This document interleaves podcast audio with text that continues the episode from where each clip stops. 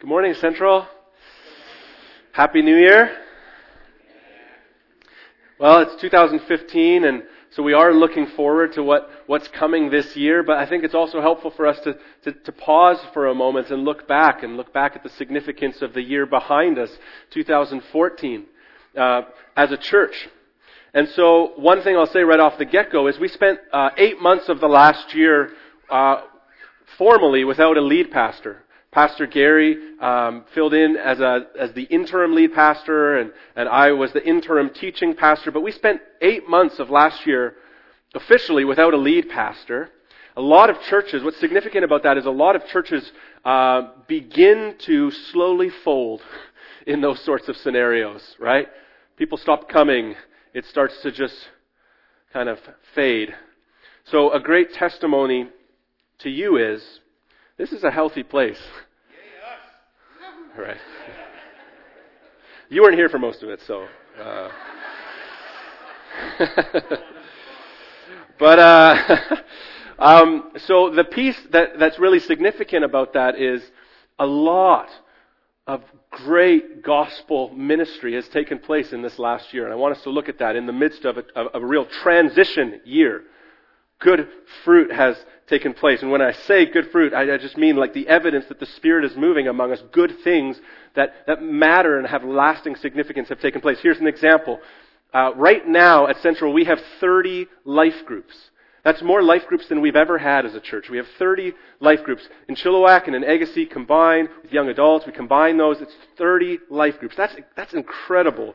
Throughout Chilliwack and Agassiz, amen.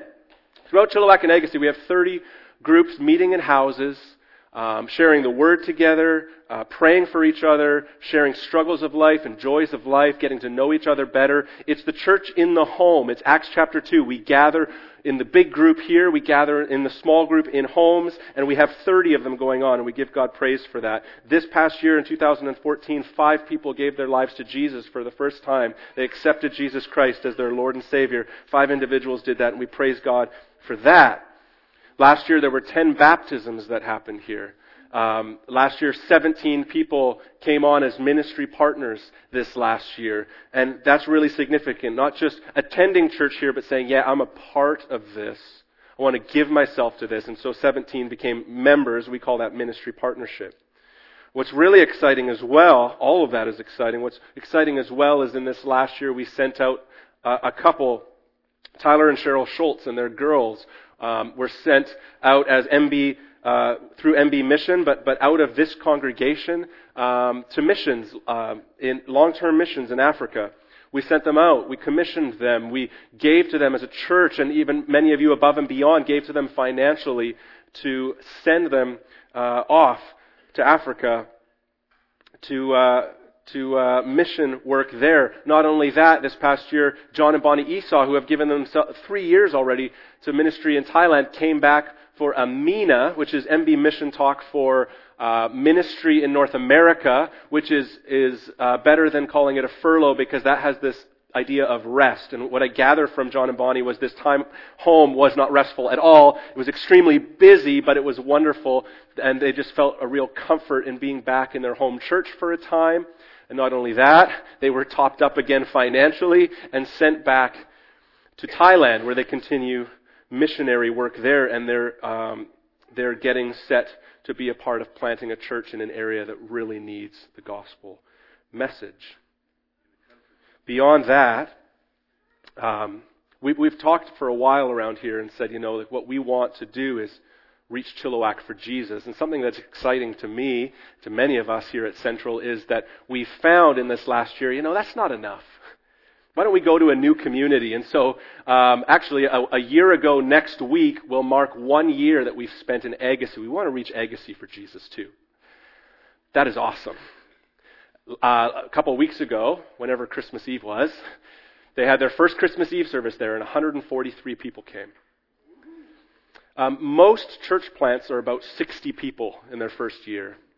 Christmas Eve or less, I've seen church plants of 30 hover at that for, for multiple years.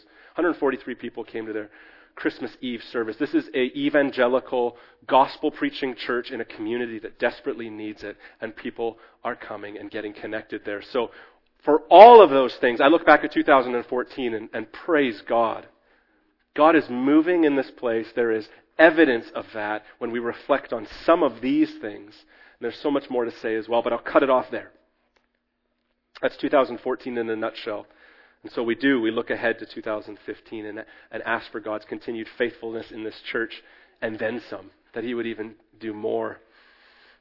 Um, there's no natural transition to start talking about my grandma now, but I'm going to do that.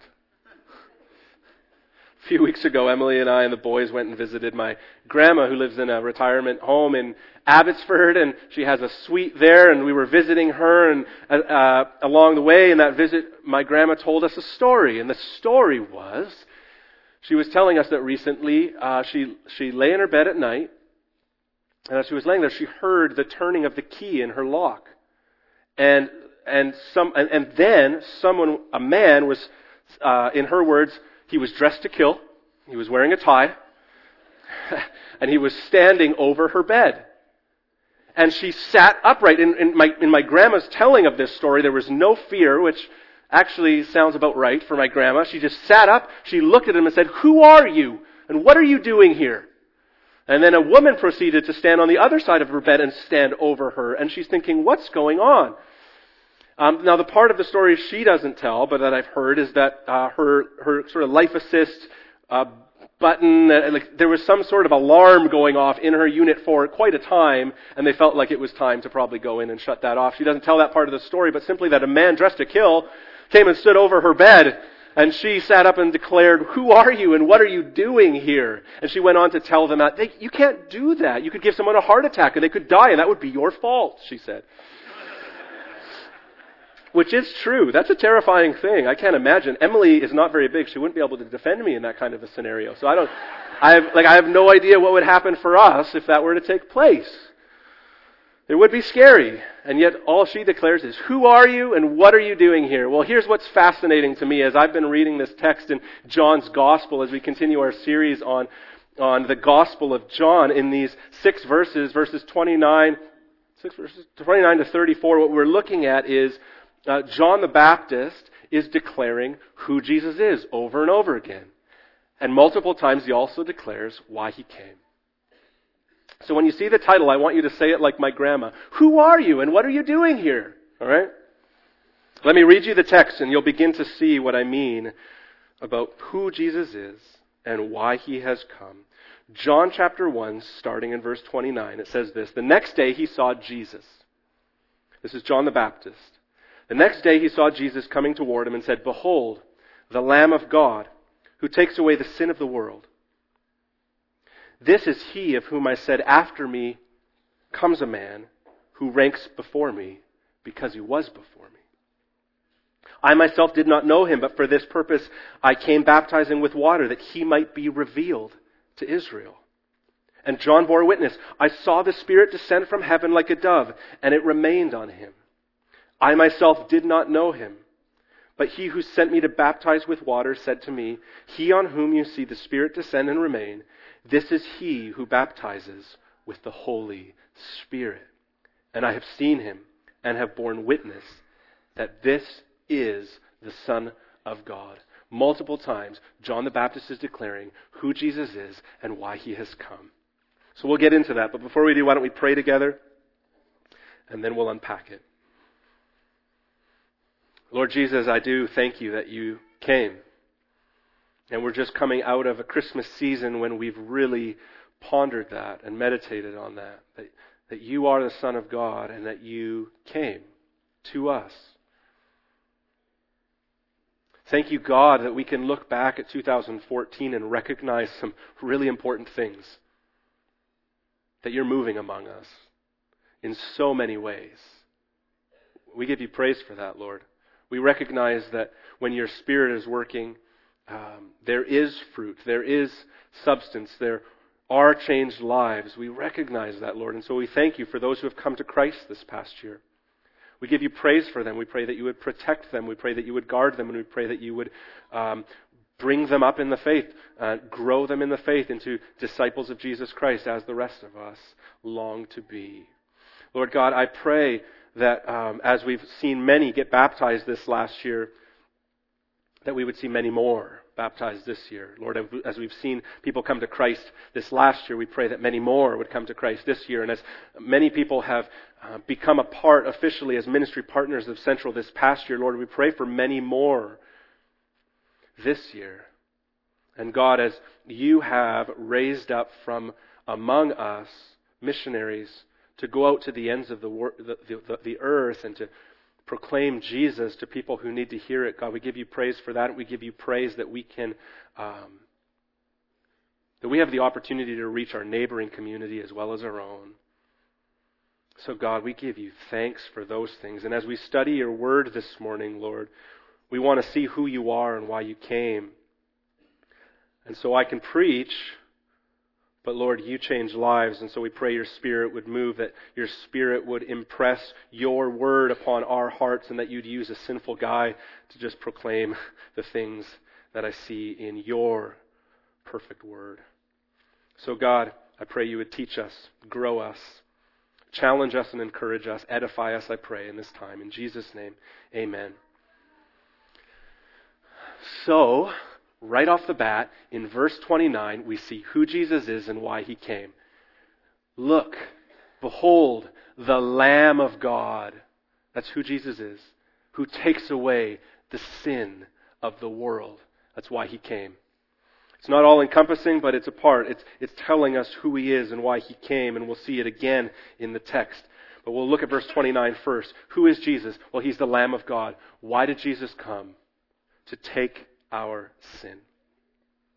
I was at a sports store with my son Boston a few days ago, and we saw this big mural, this big poster of Sidney Crosby, and with Sidney Crosby was his hockey stick. And if I see commercials of Sidney Crosby or I see him in the game with Sidney Crosby, there is always a hockey stick. In the same way, if those of you who watch Judge Judy, don't be ashamed.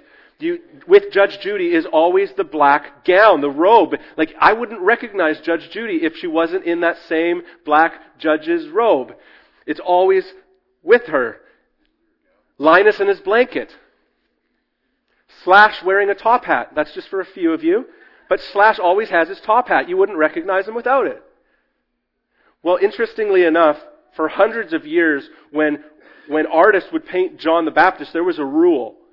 You always paint a lamb with John the Baptist. So if you were to look for, look up paintings of John the Baptist, you might see his beheading painting, which there isn't a lamb there, there's simply his head on a plate. Or you'll see John the Baptist, alright, well, uh, or you will see uh, John the Baptist standing in the wilderness with a lamb beside him. And here's the reason. The most central role of John the Baptist, there's a couple Johns in the story, so we'll call John the Baptist JTB. The most central role of JTB was to point away from himself and towards Jesus. That's the great attribute of JTB, is he would point from himself and to Jesus. The great thing about John the Baptist is he's the guy who got to point out and say, the Lamb of God who takes away the sins of the world. What's great about John is that he's pointing people's eyes to something else. He points to the Lamb. That's the great work of John the Baptist. This is language that per- possibly was confusing to first century hearers, the, the hearers, the original hearers of this declaration where John the Baptist says, Behold the Lamb of God. Um, some people might have been confused by that. Some of us may be confused by that. So we want to clarify it. I believe that many people from Israel would have understood what that meant because there's a couple of key passages that would come to mind. I want those to come to mind for us as well as we hear Jesus described as the Lamb of God. The first is from Genesis chapter 22. There's a man named Abraham, and God tells Abraham to sacrifice his only son Isaac. And so, Abraham, with great pain and with great agony, you know, packs up, right? He packs the firewood, he packs the kindling, he grabs the barbecue lighter. They're going to go up the mountain and he's going to sacrifice Isaac. And they get there and Isaac declares, Behold, the fire and the wood, but where's the lamb for a burnt offering? Oh, you just hear the agony in it. As Abraham responds, hoping, he says, God will provide for himself the lamb for a burnt offering my son. What's so amazing about that story is right there in the thicket is a ram, is a lamb that is caught. God is requiring a sacrifice to be made. And yet, God provides it for himself. He provides the sacrifice himself for them. And what's so intriguing to me is oftentimes I've heard this many times. People will say, I do not want to worship a God who's going to tell a man to go and sacrifice his son. That is ludicrous. I will not follow a God like that, they will say. And I say, well, you know what's so intriguing about that is that's not the story. He's called his, his, his son Abraham, he's called him to faithfulness, and Abraham proves to be faithful, and yet no son is required to be sacrificed but one. See, God is the one who makes the great sacrifice. His one and only Son is the one that is sacrificed. God, once again, for all of us, provi- provides the Lamb, and the Lamb that is slain is the Lamb that is His own Son. Again, God provides the Lamb. Where for our sin, for the wrongs that we've done, for who we are, we are deserving of punishment. And yet, the only punishment was the punishment he put on his own son. So the only real sacrifice that's made is the sacrifice of himself. And I tell you, that's a God I want to worship. Why? Because he himself sacrificed. He himself faced agony. He himself bore the wrath that we deserved. That's a God worth worshiping. Show me any other religion where the God of that religion takes the sacrifice, is the sacrifice, is pain dies. That is a faith I want to have. And that's Genesis chapter 22. In Exodus chapter 12, Israel, the people, God's chosen people, are in Egypt and they are captive there. And Egypt is lording it over them and will not release them. And so God brings plagues to Egypt. And these are, these are people who revel in idolatry. These are people who um, throw their fists up at God and worship idols. All sorts of things are taking place in Egypt. And God declares in this wicked nation at that time that he was going to kill the firstborn male of everything. But if you kill a one year old unblemished lamb and smear the blood on your doorposts, that son of yours will be spared, it says. And again, what's so fascinating to me about that is God Himself spares sons. Yet sacrifices His own for you and for me. So John the Baptist sees a man coming who's like no other. And he says, Behold, the Lamb of God, who takes away the sin of the world. That's a lamb. That's a good lamb. I'm glad the lamb came. I'm glad the, the lamb showed up by the Jordan that day. And it's significant that it says, who takes away the sin of the world. There are many, even inside Christendom, who will talk about, I'll talk about what this means, but who want to do away with substitutionary atonement. They want to say what the cross reveals and what Jesus dying on a cross means is it's just love. It shows that he loves us. It's just a picture of love, but nothing particularly happened there. But James Denney, early in the 20th century, an English theologian, said this quite wittingly. It is a meaningless, it is meaningless, it is as, here we go, it is as meaningless to detect profound revelatory love in a cross of Christ that achieved nothing as it would be to detect profound love in a man who tries to prove his devotion to his fellow human beings by jumping off Brighton Pier and drowning, with no purpose in view and no result achieved. What does it do? And yet, we see that the Lamb of God takes away the sin of the world. Jesus died with purpose. Jesus' death accomplished something. So what substitutionary atonement means is that he was our substitute and his death atones for our sin. Atonement means basically that people and God are reconciled only because of what Jesus accomplished in his death on the cross. There's a third passage I'd like you to see about a lamb, and it comes from Isaiah chapter 53, and I've got to believe that, that John the Baptist, this prophet, this last really of Old Testament prophets, um, had to have his fellow prophets' words in view, and they're from Isaiah chapter 53, and they're talking forwardly about Jesus, and they say this Surely he's borne our griefs and carried our sorrows. Yet we esteemed him stricken, smitten by God, and afflicted. But he was pierced for our transgressions, he was crushed for our iniquities. Upon him was the chastisement that brought us peace, and with his wounds we are healed. All we like sheep have gone astray. We have turned everyone to his own way, and the Lord has laid on him the iniquity of us all. He laid on him the iniquity of us all. He was oppressed, and he was afflicted, yet he opened not his mouth like a lamb that is led to the slaughter, and like a sheep that before its shears is silent. So he opened not his mouth. Do you see the purpose? This was not the death of a good guy. This was not simply the death of a prophet. This was the, was the death of God for a purpose. Look at the purpose. Hebrews chapter 10 verse 11. Every priest stands daily at his service, offering repeatedly the same sacrifices, which can never take away sins. But when Christ had offered for all time a single sacrifice for sins, he sat down at the right hand of God. It goes on. By a single offering, he has perfected for all time those who are being sanctified. That's what he has done in his sacrifice. He accomplished it. He has perfected for all time those who are being sanctified because as we accept Christ, we get His record and we are spotless by what He has done because He is spotless and He took our record on Himself on the cross and that exchange took place. It happened. We call that substitutionary atonement and it matters. He took on flesh in order to die in our place. That's substitution. And He took our sin upon Himself. That's atonement. Athanasius in the third century said the Son of God became man so that men might become sons of God. Let's move on. Let's look at this pattern again. Who are you and what are you doing here? Let's look at it again, verse 30 to 34. Who are you? Who is Jesus? Jesus is, we see from verse 30, that he is the eternal Son of God. Why did he come?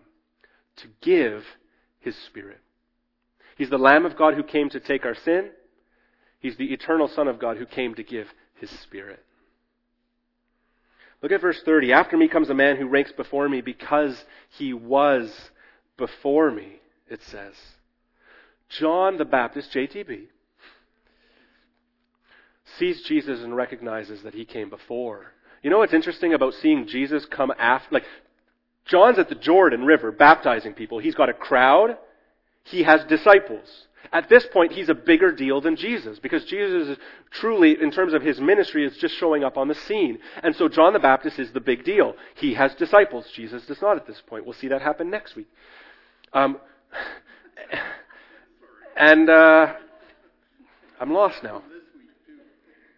And we also see that um, he draws in crowds. People are coming to hear him. John the Baptist is yelling at people that they're sinners, and they're, they're actually saying, "Yeah, I am." And so then they get baptized, recognizing that they're sinners. That's what John was doing. And so John has this following. John has the crowd. But Jesus comes along and says, "Here comes a man who ranks before me because he was before me." He recognizes that Jesus is pre-existent. He recognizes um, really the motif of John's gospel John the gospel writer, John the beloved, and what he's trying to accomplish is he's trying to show us that Jesus is the eternal Son of God. He said it at the very beginning of his gospel, and he says it over and over and over again. He says at the very beginning, in the beginning was the Word, and the Word was with God. From the very beginning, when nothing else was, Jesus was there with the Father. We see that, and we see it again here. He ranks before me, even though he's come after me. He ranks before me because he was before me. He's pre existent. He's the eternal Son of God. John acknowledges his place. John has the crowd, and yet he's confronted with Jesus, and he finds his proper place. There's a couple things about John that I want us to see here. John is humble. We'll see that more in the coming weeks. John is also bold. Like I, like I said, John yells at people that they're sinners.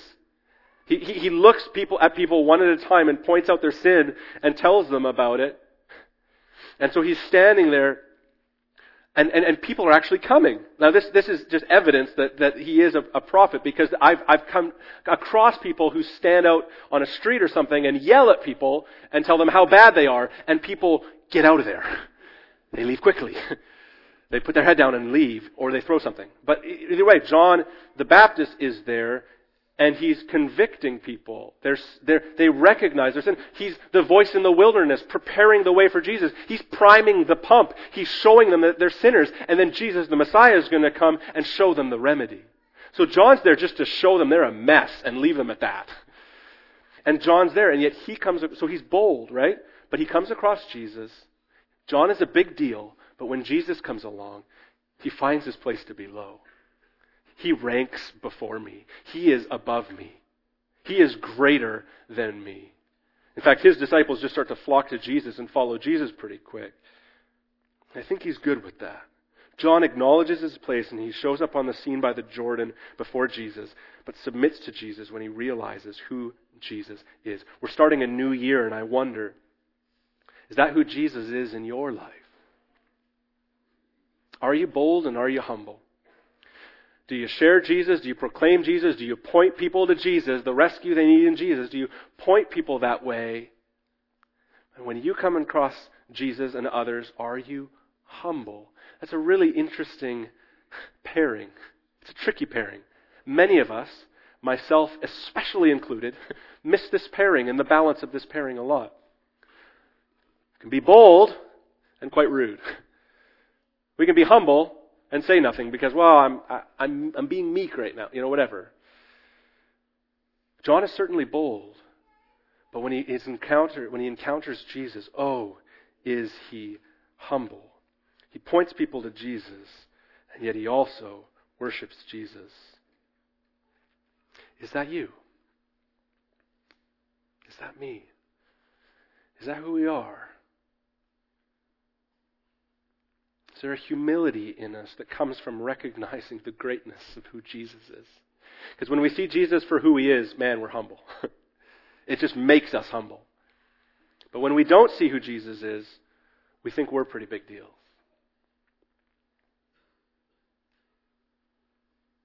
And so I wonder, who is he for you? Is he an accessory? Or is he your Savior? We move on and we see that John baptized in verse 31 and that Jesus was one who baptized with the Holy Spirit. See, John's baptism was an outward cleansing reflecting an inward repentance from sin.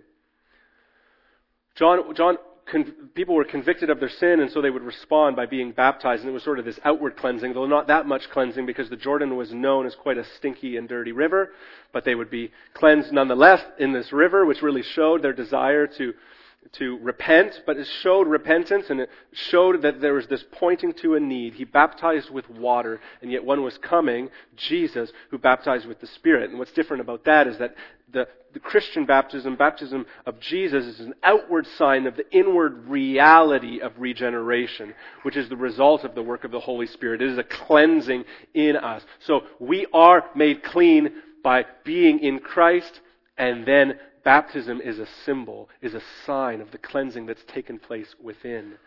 John's baptism pointed to the need. Jesus' baptism meets the need. In verses 32 and 33, we see John continue by saying, um, God told John this He on whom you see the Spirit descend and remain, this is he who baptizes with the Holy Spirit. What's significant about this descend and remain is that's not the way it worked in the Old Testament. That's not the way it worked pre Jesus.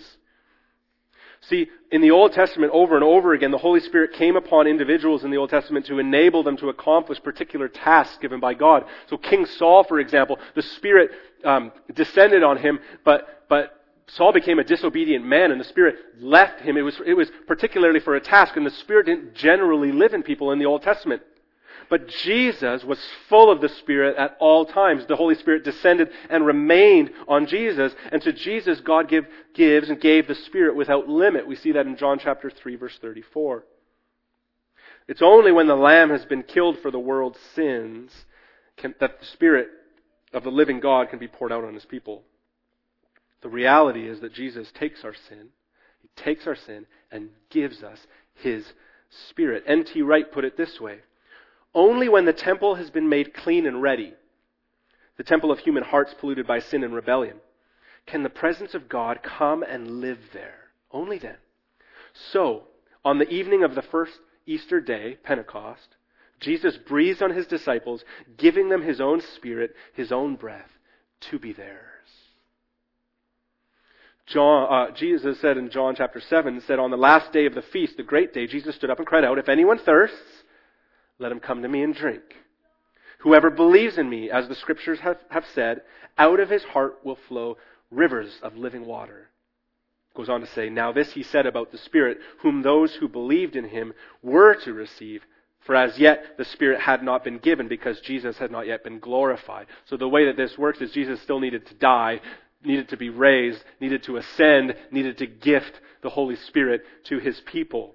And the way that works is what Jesus accomplished on the cross was the great exchange of our sin for his righteousness. And as that happens, God looks down at the believer and sees not our blotted record, but Christ's spotless record. And as the spotless record is when we come to Christ, we get Christ's spotless record. That is a heart that the Spirit can indwell because it is pure, because it is clean, it has been cleansed by the blood of Jesus Christ, and the Holy Spirit can live and flourish and work through us there.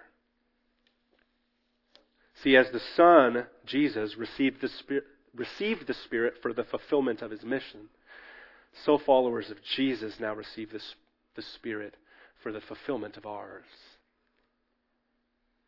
The Holy Spirit is our great helper, our great counselor, is evidenced through the fruit of the Spirit produced in our lives, which fuels our mission as disciples of Jesus in the world. We have a need for the Holy Spirit. It is a good thing that Jesus came bringing a baptism of the Holy Spirit, that Jesus came to give us His Spirit within us. Look how R.C. Ryle put it. Pray daily for a great outpouring of the Spirit on the church and on the world. This is the grand need of the day. It is the thing that we need far more than money, machinery, and men. The company of preachers in Christendom is far greater than it was in the days of Paul, but the actual spiritual work done in the earth, in proportion to the means used, is undoubtedly far less.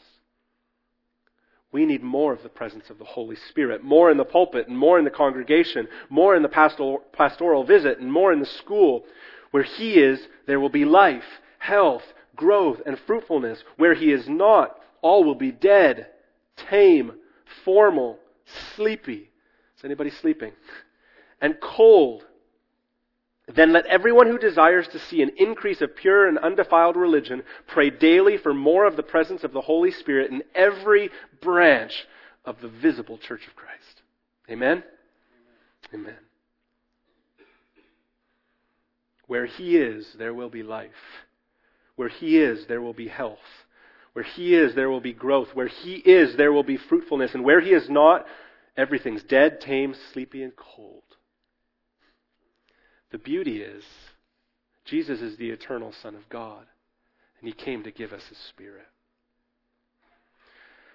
Um, John the Baptist kind of bookends this for us. We see who Jesus is and why He's come. We see who Jesus is and why He's come, and He's just going to wrap it up with who Jesus is one more time. He says this in verse 34 I have seen and have borne witness that this is the Son of God. That's what he says. John the Baptist encountered Jesus Christ, and he's seen and borne witness that he is the Son of God. John Stott, in his great little book called Basic Christianity, if you're new in the faith or exploring the faith, I commend this book to you. John Stott, Basic Christianity.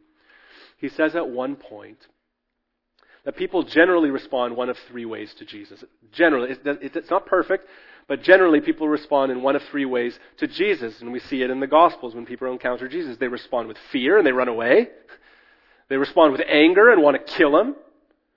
Or they respond with worship. And they fall at his feet and give him everything.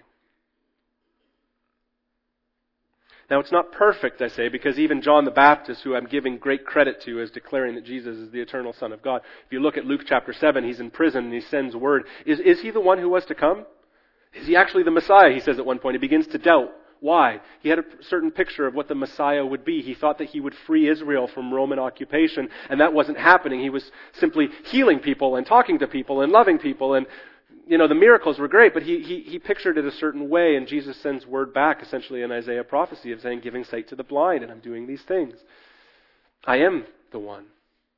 So John has some doubt, and yet he's one who declares it and believes it. He falls down and worships him. He gives his life for Jesus. And in fact, fact, uh, is killed in prison because he's, he had been preparing the way for Jesus. But you know what? When we talk about these three responses to Jesus of fear, anger, or worship, you know what I, I don't hear there? You know what I don't see there? Apathy. Or we'll make up a word this morning lukewarmness. Do you see it? You see lukewarmness? With fear, ah! And they run. With anger, ah! Or with worship, and that was weird. And then worship, and they fall down and bow at his feet and give him their life. But you know what's epidemic in the church these days? Apathy, lukewarmness. But it's not really a response that we are to see. Revelation chapter 3 talks about a church that is lukewarm, and Jesus wants to spit that church out of his mouth because cold water is at least useful for some, a lot of things. Hot water has some great uses as well. And he would prefer that everyone be hot. But a lukewarm church is one that he wants to spit out of his mouth.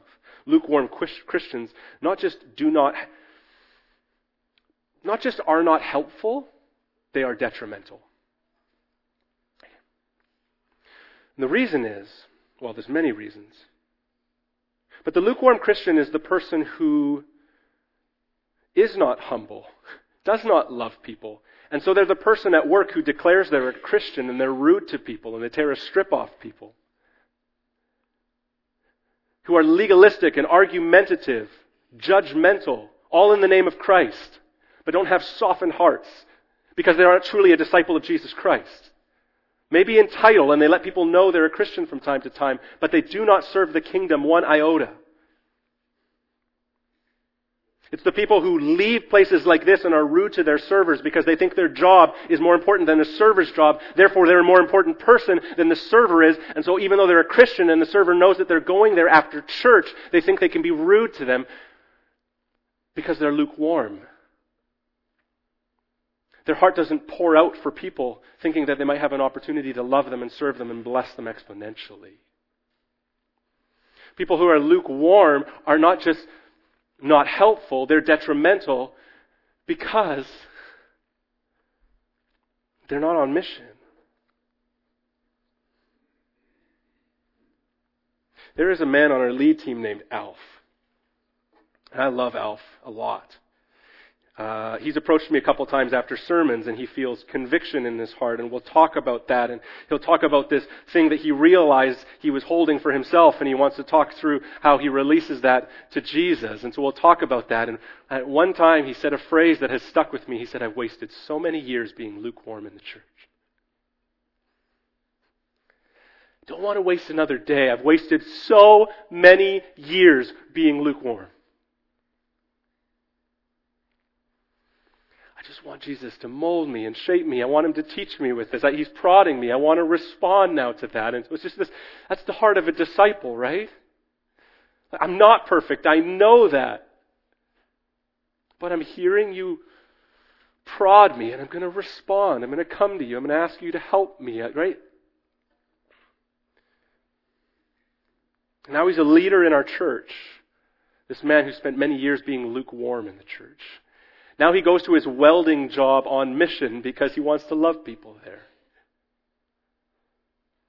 I just love it's just a picture, right? It's just a picture. And so if you're in your 40s and you've been lukewarm, you can pray that God get your 50s. You know that, right? If you're in your 50s, you know that you can have a fire lit under you and he, you can, he can have your 60s. And it's the same for you young people who have been here every day but have never had a fire. He wants to light that under you because He gives you, He takes your sin and He gives you His Spirit.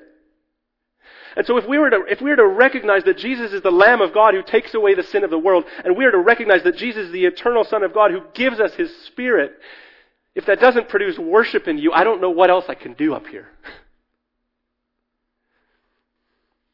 But I know that His Spirit moves because He promises to do it. I know that His Word goes out with power because He promises to do it. I know that He changes hearts and lives.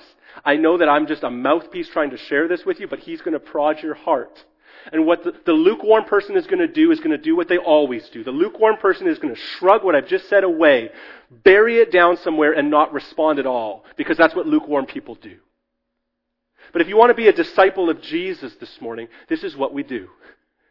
We say, Yeah, I'm feeling conviction right now. Lord, help me take a next step. Help me move forward in some way. Help me draw closer to you than I have in a long time. I just want to draw close. I don't know what the question, maybe it's just an area of your life you're feeling a little apathetic. Lord, how do I move forward out of that? I want to give you every part of me, every part of me, all of me. I want to. How, how do we do that? Well, we just approach Him. We know that His Spirit moves and works and prods, and so we want to take practical next steps with Jesus. And so I encourage that. Look, if you're if you're exploring the Christian faith and I'm, you feel like I'm tearing a strip off of us, I'm, I'm not meaning to at all. You, unbeknownst to you, you're actually in a safe place. we welcome questions and we welcome doubts. We welcome um, dry seasons in faith and we welcome explorations of Jesus Christ. But what I'm trying to get at in this moment is this is routine for many of us. This is a place we go, but it's not a life we actually live.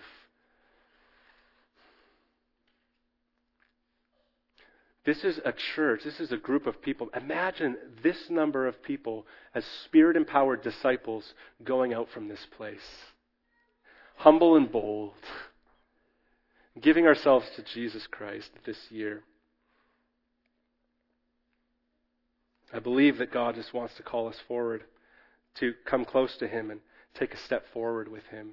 That's, that's my, uh, that's my best John the Baptist impersonation. Be a bit bold. But I hope that you hear that it's wrapped in love. And it's wrapped in love not because I'm just trying to make it sound loving. It's wrapped in love because Jesus is the Lamb who actually died again and again. Do you see it? Well, Jesus didn't die again and again, but God provides a lamb for Abraham, so his son didn't have to die. The lamb's blood was shed. In Exodus, the lamb's blood was shed. And for you and for me, Jesus Christ, the lamb's blood was shed so that we could accept him and our sins could be taken away. And as he ascended into heaven and looked down at his disciples, he said, You're going to make a mess of it by yourselves, so I'm going to give you something. I'm going to give you my spirit living inside of you. And as you humble yourselves, oh, the spirit will exponentially move among you. So follow after me. I will equip you, I will guide you. Listen to the Spirit. Follow his word, follow his teaching, and God will move mightily in your life and mine and in our lives as a church. Why don't we pray? Together. Lord Jesus Christ, thank you.